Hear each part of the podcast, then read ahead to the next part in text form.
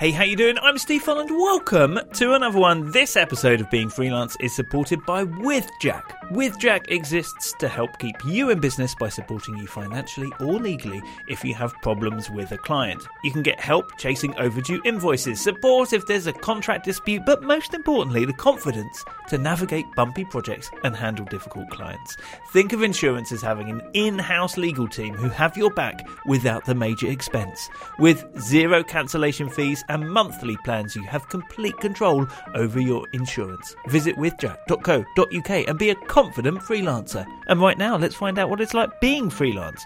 For voiceover, Tim Adoffin. At some point, you have to make the decision. So I had a chat with my wife about it, and she just said to me, you know, this is what you want to do with your life. It's something you've dreamt about. It's something you've worked towards, and at some point, you just have to say, you know what, I'm going to take the plunge go out and meet other people who did a similar thing in terms of their jobs and build relationships, which is pretty much what the backbone of business marketing networking is really. You're just trying to build relationships with people. There are producers who they don't care how many awards you've won or how many nominations you've got. What they want to know is what can you do for me?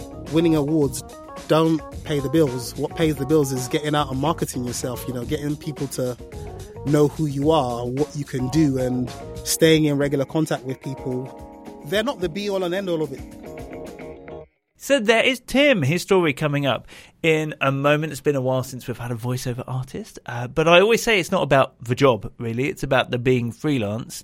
So yeah, but I, I know, I know full well that if you're new to the podcast, you're going to go to beingfreelance.com and you're going to search for the people who do similar things to you. That's natural. But please don't ignore the other ones too, because we can all learn from each other. It's all about uh, the being freelance. Uh, how are you anyway? You right? You looking nice? Uh, over in the being freelance community at the moment, we've got lots going on for COP20 and I realise you might be listening to this years in the future, but the Climate Change Conference, which is happening in Glasgow as I speak, uh, we had this week in the Being Freelance community a brilliant Q&A with Melissa Hobson, who is a sustainability and conservation comms consultant. She runs her business in a very sort of eco minded way. I guess that's probably the right term. And she joined us live from COP26 with other BFFs in the Being Freelance community to discuss ideas as to how we can run our businesses in a way which is great for us, but also great for the planet. If you missed it,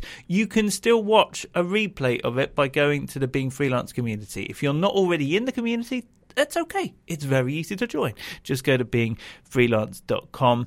Uh, lots going on in there. I won't wang on about all of it, but I, I did think it was a really cool discussion and some really great ideas. Some of them so simple to do as well. So if that is something which is playing on your mind, then you know, we don't have to go to our bosses to try and plead them to run the businesses in a, in a, more sustainable way. We are our bosses. We can make those decisions. We can make a difference, even if it's just little old us. So, yeah, please do watch the replay and check out the blog post as well, which came off the back of it at beingfreelance.com. Right, let's crack on, shall we? We're off to Kent, just south of London, for today's episode, and that is with freelance voiceover Tim Adoffin. Hey, Tim. Hey, Steve. How you doing? I am good. Thanks so much for doing this. As ever, how about we get started hearing how you got started being freelance? Yeah, well, um, there's a short version of the story, and I guess there's a longer version of the story. So, the short version of the story is um, I used to work in radio as a radio presenter, and then one day, um, a very good friend of mine now, as he is now, he was the head of production. He came up to me and said, "You've got a really good voice. You should do voiceovers." And I was like, "What's that?" But because he made all the adverts for the station, I figured he knew what he was talking about. So he made me a demo. And then the next time when they had an advert that needed a voice like mine, he booked me. I started doing voiceovers for the station and here we are today. The longer version of the story is basically, um, I used to work in a corporate job. Obviously, that's not what I want to do with my life. So I had always kind of done public speaking stuff right from when I was in school vice president of the Drama Society, president of the Debating Society. I've been a master of ceremony for many, many years, hosting all kinds of events up and down the country, all over the place. MCing led me into TV, TV led me into radio, and then radio led me into voiceover. So that's kind of the slightly longer version of the story. Were you employed full time by the station, the radio station you were at? I was employed part time by the radio station, so I had a show on there, and then uh-huh. I provided cover for the breakfast show and the drive time show, and the late night show when those presenters were either not available or they went on holiday. And so, what did you do with the rest of your time? I was working. I had a full time job. Um, I worked in local authority housing. So both of those were effectively employed jobs. They were, yes. And then you started to do freelance voiceover work on the side. What year are we talking about when you did your first voiceover? I did my first voiceover in 2011, so 10 years ago. I went full time in 2019. So the rest of that time, were you still working in? Yeah, I was still working in local authority housing and doing my. So I would do effectively, I would do a full day at work. I would come home, have dinner with the family, sit down once the kids have gone to bed, and then whatever voiceover jobs I, I then had, I would then do into the night. So it wasn't uncommon for me to get back home and be in my booth voicing till about one, sometimes two o'clock in the morning. And then I'd go to bed and I have clients in the Middle East and they like to do jobs early. So based on the time difference, sometimes that could be 5 a.m. or 6 a.m. So it wasn't uncommon for me to go to bed at one o'clock in the morning and then get up at five to make sure I had enough time to get myself ready, warm up my voice, and then be voicing for them at 6 a.m. in the morning, finish that, and then go to work. Wow. Flipping it. No wonder they thought you'd be good for a breakfast show. Um, beyond the ones that came from the radio station, how did you start to get more work coming your way? It's a combination of um, people that you know, getting to know quite a few producers. So you could say networking is one way. Uh, another way is casting sites. Um, most creative industries tend to have uh, casting sites that you can join. So some of these you pay a fee to be on, you set up a profile on, and clients who are looking for that type of creative will go to them type of sites and social media as well. And then just uh, apart from social media, hustling around town really to just get the word out and get your name out hustling around town. What does it? What does it actually mean? like, like, would you go knocking on doors at production companies, or like, is that what you're talking about? Knocking on the proverbial door, but it, it's near enough along those kind of lines. So, getting in touch with video production companies, audio production companies, and this could be through either calls or it could be through emailing. And but going to networking events has proved very successful for me because when you go to network events where you meet people who are in production or videographers and things like that. And you generally stay in contact. Some of them you become good friends with them or you get to know them more by via social media, which is an extremely handy tool to use nowadays. And that's another way of just generally doing it, really. What would those networking events be? I mean, I tend to go to digital marketing events. So at a digital marketing event, you might have people who own digital marketing agencies who make videos, they make adverts, they do podcasts, they make shorts for TikTok, Instagram, Facebook, Facebook ads, ah. and the like. You get illustrators there, creators, photographers, different kinds of people. And the, main thing about those kind of events is when you go is you're going there not really to sell in terms of every single person to, oh, this is what I do. It's more trying to just get to know people. And voiceover is quite a solitary kind of job because I spend most of my days in my own studio talking to myself. I mean, before COVID, of course, there were days on a regular basis where I would have to go into town. If you're familiar with London, uh, Soho is usually where most of the voiceover agents and mm. the big voiceover studios are. So I would go to Soho quite a lot to record jobs. But of course, once the pandemic hit, leaving the house, of course, was, was a no no at one point, and lots of the studios shut down simply because all their creators were working from home. So even before COVID, though, generally as a voiceover, you spend most of your time in your own studio. So it was a nice way to go out and meet other people who did a similar thing in terms of their jobs and build relationships, which is pretty much what the backbone of business marketing networking is really. You're just trying to build relationships with people, get to know each other, and then in due course, if and when they know you, there's there's a word that's often used, Steve. Um, it's called getting to know people, getting to like them, and getting to trust them. Mm. And then after a while, when they eventually require your service, if that relationship is quite strong, generally you might be the first person they think of. Do you do anything to try and stay like top of mind for when they might need a voiceover? Yeah, I mean, for me, it's about being interested in who that person is and you know what they do really. Because if you think about it this way, you know, I guess you wouldn't walk into an event stand there, meet somebody, and spend the whole time talking about yourself in terms of, oh, this is who I am, this is what I do. It's more having an interest in who you're talking to, what they do, who they are. You know, what kind of things do they like? I mean, it's not uncommon for me to do a voiceover session that is a live job, which is where you're doing it with maybe like a producer. And we could spend 15 minutes talking about our children, ice cream, holidays. And then the actual voiceover job might take us two minutes.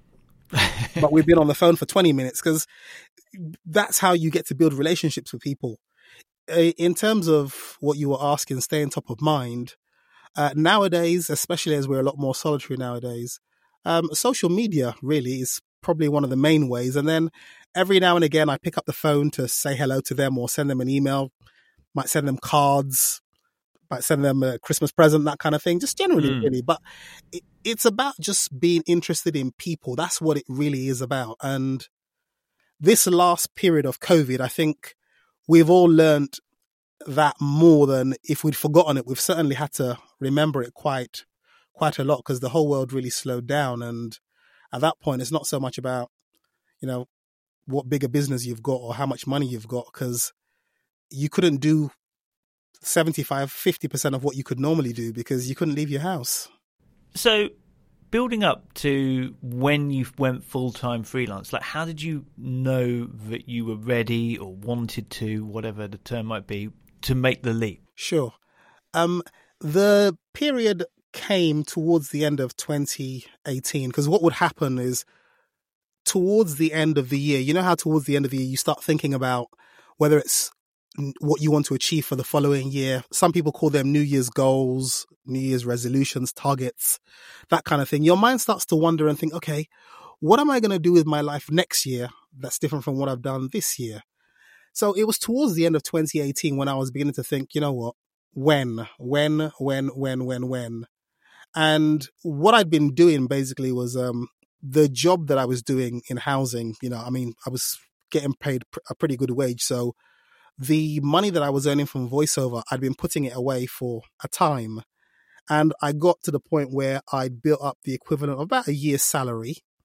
I thought to myself, okay, if next year comes and I go freelance full time as a voiceover, if I don't make any money at all for a whole 12 months, I'll still be all right. So I guess I had that buffer, but at the same time, it was just a case of at some point you have to make the decision because if not, you, you, you, you, you, at some point you just have to say, you know what, I'm going to take the plunge. And I'm in the fortunate position that, you know, I spoke to, I had a chat with, um, my wife about it and she just said to me, you know, you're going to have to do it at some point, you know, you're going to have to make the choice and it's going to be now or never really. And once I knew, you know, I mean, we'd spoken about this thing many, many times, many times, and I'd always, I'd always had her support. And she just told me that, look, this is what you want to do with your life. It's something you've dreamt about. It's something you've worked towards. And if you don't do it now, when are you going to do it? And so, you know, I went into work a few days later and told them that, you know, I was going to be leaving. Of course, you know, once the wheels are in motion and they start planning send off parties for you and you know people start asking you you know what are you going to be doing and things like that. And there's always this little bit in the back of your mind that thinks mm, am i doing the right thing? Am i not doing the right thing? Even though this is what you love. And one day i woke up and that was it really. It was my last day there and i left and you know started off in january 2019 as a you know full-time full-time vo and off i went really did you do anything different then once you were full time? Well, I think the the main difference was was the fact that when you woke up, I didn't have anything else to you know preoccupy my mind apart from just getting on with being a voiceover. Because while I was in my corporate job, of course, if somebody sent me an email during the day, I might not get it till a few hours later, or I might not be able to respond. Or if you got a job that, because a lot of working voiceover is last minute. And what that requires from you is it requires you to do the job there and then. It's not uncommon to get an email at 4:45 on a Friday and it says, "Look, Tim, we've got something that needs to be on air tomorrow. Are you available now?" so the immediacy of it was, I could respond immediately. I, I, I was there, you know. Or you'd get a phone call and they'd say, "Oh, hi Tim, how are you? Yeah, I'm fine. Tim, are you available today?" And you'd say yes, and they'd say, "Right, great. I'm sending you a script like now. If you look at your email, I've already sent you the script. Yeah, you know, I'll be online in two minutes, and then you know, you go into the booth." click open your software and it's time to go. So, uh, because it wasn't uncommon for me to be at work, go home during my lunch break, do two, three voiceover jobs that I'd been sent, and then get back to work after that, you know, because those were jobs that needed to be done. Because you're trying not to, you're trying to build clients, but not lose them because if they call you and you're not available, the chances are tomorrow they might go somewhere else. Yeah, I was wondering about that actually because you know a lot of the people I speak to types of jobs mean that uh, you know they might work with a client for a week, two weeks, a month, six months. Whereas I imagine for a voiceover, it's much more. There's much more fluctuation to it. I was and I was thinking like, how do you cope with that? In VO, it's kind of described as boom and bust. So you get periods where there's a lot of work, and then you get periods where there might be not that much work. But the main flow of it is to keep it ticking over. And that's the kind of position that I've worked to get myself in. So it's because sometimes what, what can happen is you've got to be constantly marketing yourself to let people know that you're still, you're there. And this is clients that you've worked with in the past. You've got to let them know that you're still there. You're still available. Because I think there's a stat that says, um, it says something like, um, it's 11 times easier to get repeat business from a previous client than it is to go out and get a new client. So in terms of fluctuation with previous clients, it's just to let them know that, you know, you're still there, you're still available for them. But all the time you're trying to top up with new clients because what will happen is just generally in business, not every single customer that you work with is going to come back. A percentage of them will drop off. That's just the nature of life, not because you haven't provided a good service or because they don't like your service or what you've done for them. It's just a case of that's just the way the world is. So it's just trying to cover that fluctuation by staying in mind with your previous clients and always trying to be out there. There's, you know, ABC, you know, always be, you know, calling or always be marketing, always be on the hunt. So it's not a case of you get so much work that you're so busy that you stop marketing yourself because if you do, eventually the work is going to tail off. Mm. There's um something that somebody said to me um, a while back. They said, think about it. Coca Cola and McDonald's are two of the best known brands in the world, but they still advertise. If they have to still advertise, then why wouldn't you? So true. Though you have now made me want a McDonald's. Uh, oh, McFlurry would be a nice right I used now. to work in McDonald's actually many moons did ago. You? Yeah, I did. yeah. It, it's how I put myself through college and uni. Actually, I'm, yeah. What about the sort of work you do? Like, do you have a niche that you've found over the years? I do a variety of work. Um, if we're talking the terms of the variety, I do radio, TV commercials. I do corporate jobs that might be um, in the form of a company video. It might be if a company is doing training, for argument's sake, that's e-learning. So online learning, I do I do quite a lot of that. And then I also do um, little, little tiny jobs um, like for in store. If you go to Tesco's or you go to Sainsbury's, Morrison's, Asda, places like that, co op, you might hear an announcement when you're in store to say, this is the special offer that we've got on today or this or that kind of thing. I do quite a lot of that kind of work, as we call that, um, in store advertising. In terms of niches, um, I'm Nigerian, so I can do African accents quite a lot. So I do a variety of African accents. And um, in terms of a niche, that's probably the niche that I'm known for because I market myself as an African British voiceover. So oh. in terms of work that needs doing for different regions of Africa, a lot of the adverts are made here in London. So I've got myself into a position that I've become well known as one of the go-to guys for that. So in terms of a niche, that's the area um, I suppose you could say I'm, I'm niched on. But in terms of the variety of work, I'll do pretty much anything. Train station announcement, bus station announcements, lifts. it's interesting to figure out how people realize what their potential niche is? I think it's a case of what people are asking you for because when when I first started out, I was just doing regular regular adverts, and then somebody would approach you and say, "Oh, um, we need a voiceover um, for an advert that we're doing, and the advert is going to play out in Nigeria or is going to play out in Ghana or South Africa, one of the other African countries." And when they want to do an advert for a local market, they're usually looking for someone who can do that local accent or that local dialect, basically. So that's how the plethora of that work came about. And of course, once you realize that that's what people want and that's who, that's who you are anyway. I'm African is work that you can do with your eyes closed. I mean, the more people get to know about what you can do, the more, of course, they come looking for you. I mean, and so, did you change the way you were marketing yourself? Yeah, in terms of the marketing, obviously, um, when you first start out, you don't have a lot of work to showcase. So if you have a website, then it might not have a full body of work. But as you go on, you do more work. So you have more work to showcase on your website. You might start to, you might only start, well, I started off working in commercials only. But after a while, I started doing corporate work. So, you know, you would have like um, a corporate demo. Uh, when you start doing e learning, then you have an e learning demo. All that kind of work as you go along, you get to update it to your website, your social media channels, because it's just a way of letting people know more about yourself in terms of the kind of work you have done or are doing or are capable of doing, shall we say. Mm. So you split it out into different genres, show reels, yeah, yeah, according to the, the genre of use uh, that it's going to be. Speaking of your website, actually, I noticed that you've got you know uh, oh, I forget what it was, like an awards winner this year, awards finalist yeah. this year.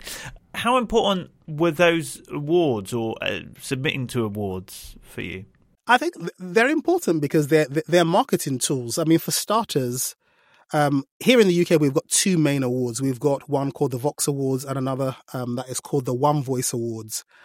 And if I use the One Voice Awards as an example, um, they normally get about three or four thousand entries a year, and for you to get nominated, it usually means you're somewhere in the top 10%. And for you to win, it's, I think the figures are you're in the top 3% or something like that. But these are, these nominations are quite tough to come by because the competition is absolutely fierce. So to get nominated, it's quite good because number one is for your ego for starters, but more importantly, from a marketing perspective, it's something that you can use because of course the body, the awards body obviously does marketing as well. And usually it's people who are quite at a top level who you would find are also getting nominated. And so it's a chance to meet your peers. It's a chance to meet people that will hire, that will hire you. It's not uncommon to go to an event of such and end up sitting on the same table as a producer or a network director, creative director, that kind of thing and build up a relationship that way. Mm. Or if you win, again, when you, when you, when you come off stage at the after party, you've got lots of people who might already know your name and come to speak to you. So it's a great way of building relationships and it's a good chance to see your friends as well because like I said voiceover is quite solitary. I mean there are voiceover events that you can jam with your friends and stuff like that or you know we just meet up on our own kind of thing but sometimes you might go months without seeing not so much your immediate voiceover friends, the guys that become your personal friends, but just people that are colleagues or acquaintances it might only be once a year at those kind of events that you see them. But from a marketing perspective, they can prove very useful. And again, if you win, you've got a shiny badge or you've got a, an award trophy to maybe use on your social media or for other marketing purposes. So they can they can quite work quite well, but they're not the be all and end all of it, Steve. Don't get me wrong. I mean, they're producers who they don't care how many awards you've won or how many nominations you've got. What they want to know is what can you do for me? You know, how good are you with this particular job that I want? And winning awards are nice, but winning awards don't pay the bills. What pays the bills is getting out and marketing yourself, you know, getting people to know who you are, what you can do, and staying in regular contact with people, you know, and just being just being yourself and being easy to work with, really, because nobody wants to work with anyone that's difficult. Who's got time for that? you said about how the voiceover industry or like your your work can be very last minute. uh, yeah. and also that you're there's a certain concern. You know, like what if I'm not available now? They'll go somewhere else. They might not come back. So how does that fit with you in terms of like taking time off? Well, I mean, nowadays we're hearing a lot more about mental health in terms of you know keeping especially in this past 18 months we've had whereby the the line between work and home has just been blurred completely or doesn't even exist. But it, it's one that you've got to look after yourself. You cannot work flat out all the time. It's just I mean especially with doing voiceover you need to take care of your voice. And if you're not doing that by getting adequate rest, adequate exercise, eating properly, after a while, I guess it's going to show. So it's just one that when you build up relationships with people, if you're, if I'm going away for argument's sake, your regular clients, you tell them that you're going away and you tell them when you're going away and how long you're going to be away for. And if people have got jobs that they need you to do, what usually happens is they'll send you a plethora of jobs that you do and they know when you're going away. And then you make it very clear whilst you're away, of course, you have your out of office on to say, I'm away for this amount of time and I'll be back on this date. It's not uncommon in voiceover. I mean, I've done it in the past myself where I've gone on holiday and I've taken recording equipment with me on, you know, on the off chance that that national commercial that you've been waiting for suddenly comes along because it's not uncommon for you to go on holiday and then all of a sudden a shed load of work comes in that, you know, you might not be able to do. But each to their own. Some people will always take equipment along along with them because a few jobs will come in during that time that you can just quickly, easily knock out. I mean, I've set up a recording studio in hotel bathrooms before, something quite common. You know, good acoustics, you know, with lots of duvets and towels and things like that. If you provide a good enough service for people and they know you and they trust you, when you're away, if they want, because it's happened to me before where I've received an email whilst I was away and I said, you know, I'm away at the moment. I'll be back in four or five days. And the client said, no, well, no problem. Here's the script. When you come back, let me have it. Or, okay, no problem. Once you're back, just let me know and then we can pick it up from there. I have visions of you ringing down to reception and asking, uh, you, you, you, "How many duvets? Could, could, could, I have an extra duvet sent up to my room, please?" For, forget, Steve. Forget that. Uh, when I'm at reception checking in, excuse me, I need some extra duvets sent up, please. But I have done that. Before. I have done that in the past. Yes, extra duvets, towels, and things like that. We're very creative people, voiceovers. So I, I've seen many different types of creations that have been done in hotel rooms, under tables, under beds. I, I, I, just find I sleep better with 10 pillows. That's all. Could you? Uh, um, and how, how did you cope with the sort of financial, the, yeah, the, the financial side of running a business? Yeah, I mean, that's, um, that's a learning curve and it's a continuous learning curve because sometimes when when you're a creative of some sort, some of us, many of us, we think might think of ourselves as creatives, but I think what I've learned um, over the time is that we also what we have to do is we have to think of ourselves as business people first and creative second. Because if I use voiceover as an example, when you're behind the mic, that's where you're making money because you're doing jobs that will you know you'll get paid for. But what you've got to do is you've got to do a lot of work to get yourself behind the mic. So there's a lot of admin to be done. You know, there's a lot of networking to be done. There's a lot of admin. There's a lot of whether it's updating your website, your social media, going to networking events. There's a whole load of things that you've got to do to get that work in. So when you first start out in voiceover, it might be 95 5. So 5% of time behind the mic. And the other 95% of the time, what you're doing is you're going out and looking for the work. When I say going, I don't always mean going out, but you're doing things to get the work in so that you can get behind can get behind the mic and stay behind the mic. But as you go along, of course, then the percentages go up and go down. So it might be 20% behind the mic, 80% looking for the work and 30, 70, 60, 40, just dependent really. And how did you know what to charge? In in terms of charging, I mean, there's a body in the UK called Equity who have set up a, an amount of rates in terms of whether it's a radio advert, TV advert, etc. And then s- some organizations have gotten together and provided a rate card that generally you can use as a guidance. And then there's other jobs that it's just a case of getting as much information as you can in terms of what type of job it is, where it's going to be used, how long it's going to be used for. Because with, with, with the, I think sometimes the problem that we suffer as creatives is when you give somebody a price, sometimes they might not understand how you're arriving at that price because they're thinking, "What do you mean? It's okay. So, you, well, well, this voiceover, it's talking, isn't it?"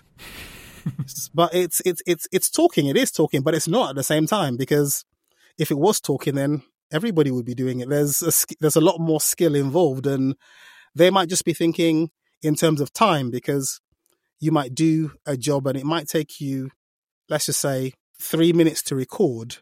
But the three minutes that you record, you're not, the client isn't really paying for that. What they're paying for is the length of time it took you to get yourself to the level that you could record such a job in three minutes. And then the job might be used on a national TV advert, for argument's sake. It might be used on a national radio commercial, which is going to be heard by millions and millions of people. Whereas you might just do, you might do a video that might only end up on a local channel, for argument's sake, where the audience is not as much. So, and remember, new media is coming in all the time. So it's, it's, it's about the value that you're providing for your, you know, for your clients, really. I mean, if you, if you think about it this way, they normally say you're charging for a period of time, but I suppose the charge comes from years of work. You don't wake up and become, you know, a graphic designer. In a graphic designer might draw a statue, and it might take him half an hour to do that, but it took many many years of learning, skill, etc., training to get to that kind of level. Really great that there's those resources um, like organisations who have basically said, you know, here's what you should be charging as well to give you that confidence, I guess. Yeah and also means that everybody's doing a similar kind of thing. To an extent, I mean, it's as we both know in the creative industry, people can charge what they like, really. I mean, the barrier to entry to some of our creative industries is very low in terms of what you might have to shell out in terms of equipment. And people can start off at a low rate just to get their foot in the door. And at the same time, remember, we're dealing, we deal with different types of clients who have different budgets, really.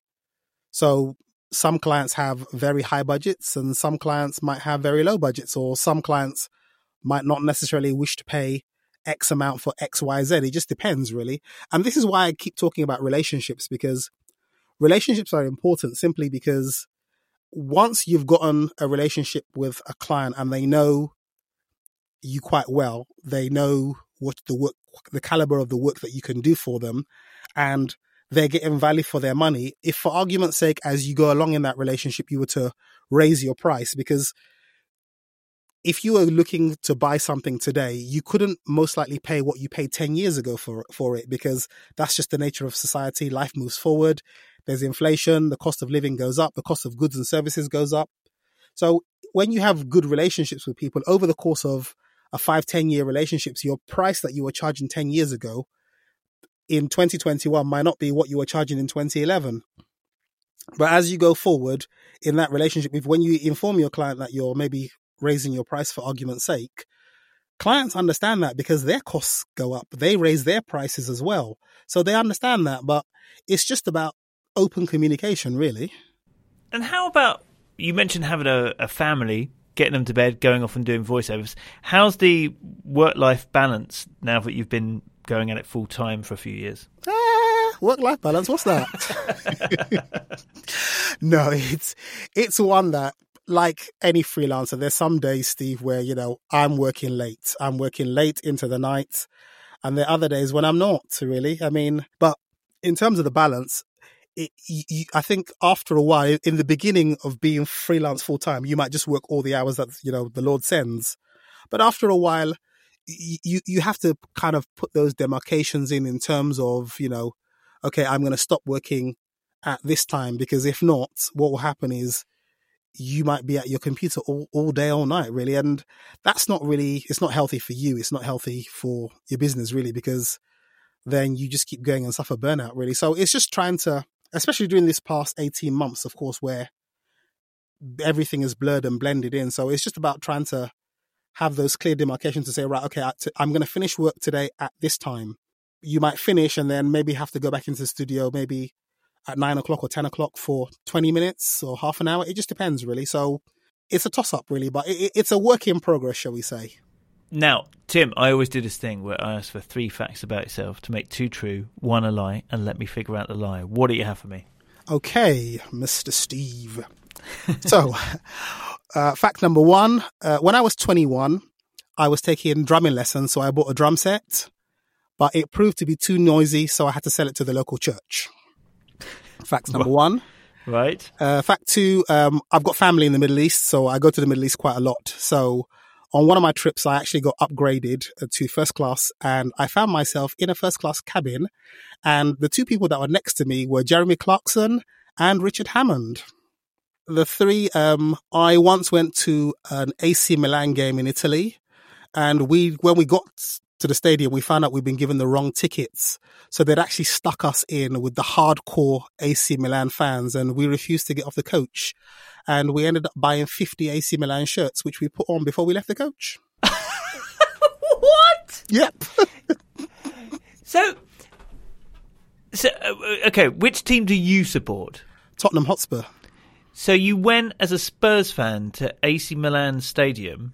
No, not as a Spurs fan. Um, I was actually living in Italy at the time, so a coach load of us went down for a, for a match. But when we got there, they we were meant to pick up the tickets when we got there, but we were actually told when we got there, oh, sorry guys, um, you're not in the section that we thought you were. You're in the section with the hardcore AC Milan fans right at the top. And we just said, you know what, we're not getting off the coach. We're not, we're, we're, we're not going. And we all sat down and had a chat and said, okay, how do we get around this or what should we do? And someone came up with the idea that we should buy replica. They, they, they sell all kind of shirts at the stadium. Not all of them are real. They're like replica shirts that you can buy for a fiver or so. So we ended up buying 50. As in, so you had one each, or you wore fifty? No, no, no, no. We all had one each. All we had all one had each. one each before we then went in the stadium. And when you're talking about the hardcore fans, you're talking about the ones blowing horns and instruments. Yeah, with the flares and all that kind of stuff. Yeah, banging drums and you know, real, real, real hardcore supporters. Okay, I don't know. That sounds that sounds plausible. At least you were simply going as a neutral and not going into the AC Milan No, no, end no, as a Spurs fan. no, no, no. Okay, right. Okay, that sounds plausible. Um, first, so you were flying first. So with Jeremy Clarkson and Richard Hammond from Top Gear. Pe- people listen all over the world, but I feel like Top Gear is known all over the world. Yeah, I mean, uh, this this was after Top Gear. They weren't working for the BBC anymore at that time. They were then working doing for Amazon. Um, Amazon. by then, it was called the Grand Tour. This is why they can probably go first class. Yep. um, so yeah, so they do the Grand Tour. That's it, the Grand Grand Tour Tour. on Amazon. the thing is, they were actually going there to do some filming. I mean, because w- when I saw them, the first thing I thought to myself is, "Where's James May?" Because there's there's three of them in there, really. But James apparently James was already there. Because um, I didn't get to talk to Clarkson, but I saw, you know, in the first class section they have like a bar. It's like a U-shaped bar kind of thing. So, F- funnily enough, I don't know. oh right, sorry. I can tell you what the toilets in economy are like. All right. No, not a problem. no, there's like a there's like a funky U-shaped bar. It's Emirates, so you go upstairs um, for first class. So it's like a U-shaped bar, and I happened to have a chat with um, Hammond at the bar, but not not not, not Clarkson. But I, I, I saw him, but I didn't get a chance to, to talk to him.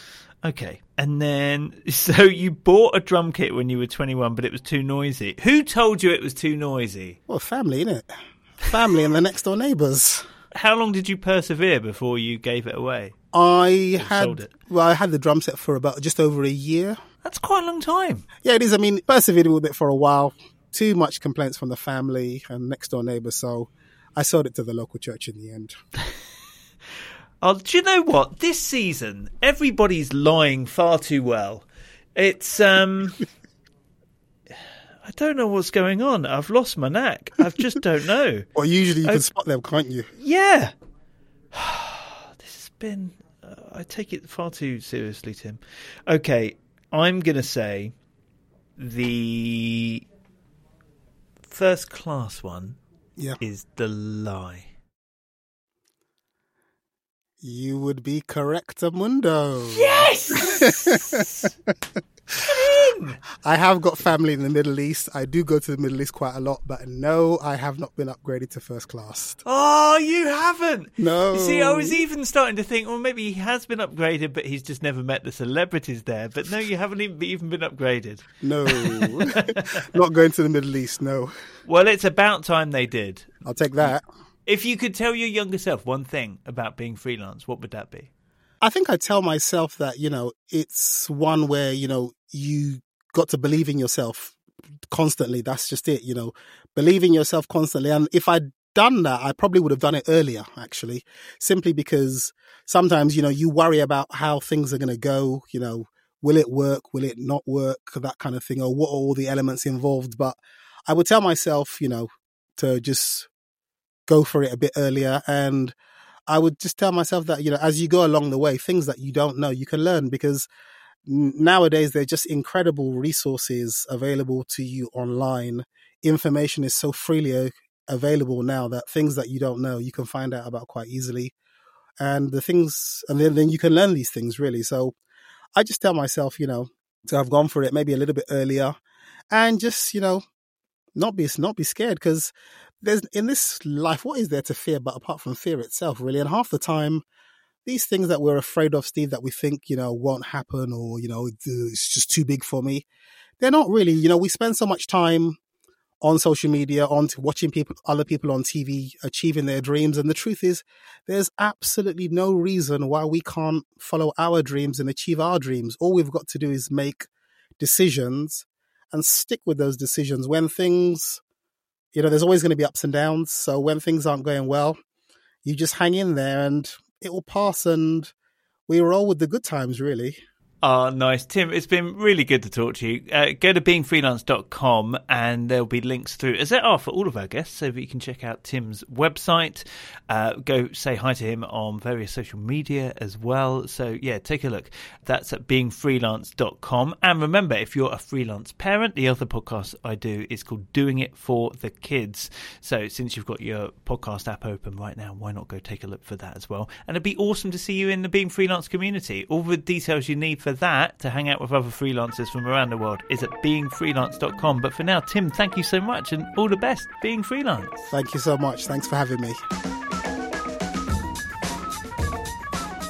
Yes, so there is Tim. Uh, Being Freelance is made by me, Steve Holland. I'm a freelance podcast and video creator, and this is something I do on the side. If you like what I do, you can support me and support the whole Being Freelance thing with a one-off or a monthly donation at beingfreelance.com slash coffee, where you can top up my virtual biscuit tin. Really appreciate everybody who does. But you can also support by spreading the word. Tell other freelancers you meet, be it in person or online, about it. Uh, tweet about it. Put it on Instagram. do a TikTok dance to my introduction. I don't know. Uh, whatever it might be, you can also leave a review. All of it helps, of course, to spread the word about being freelance. So, yeah, anyway, I appreciate it all. Okay, I'm out of here. Enough waffle. I'll see you next time for another one. In the meantime, have a great week being freelance.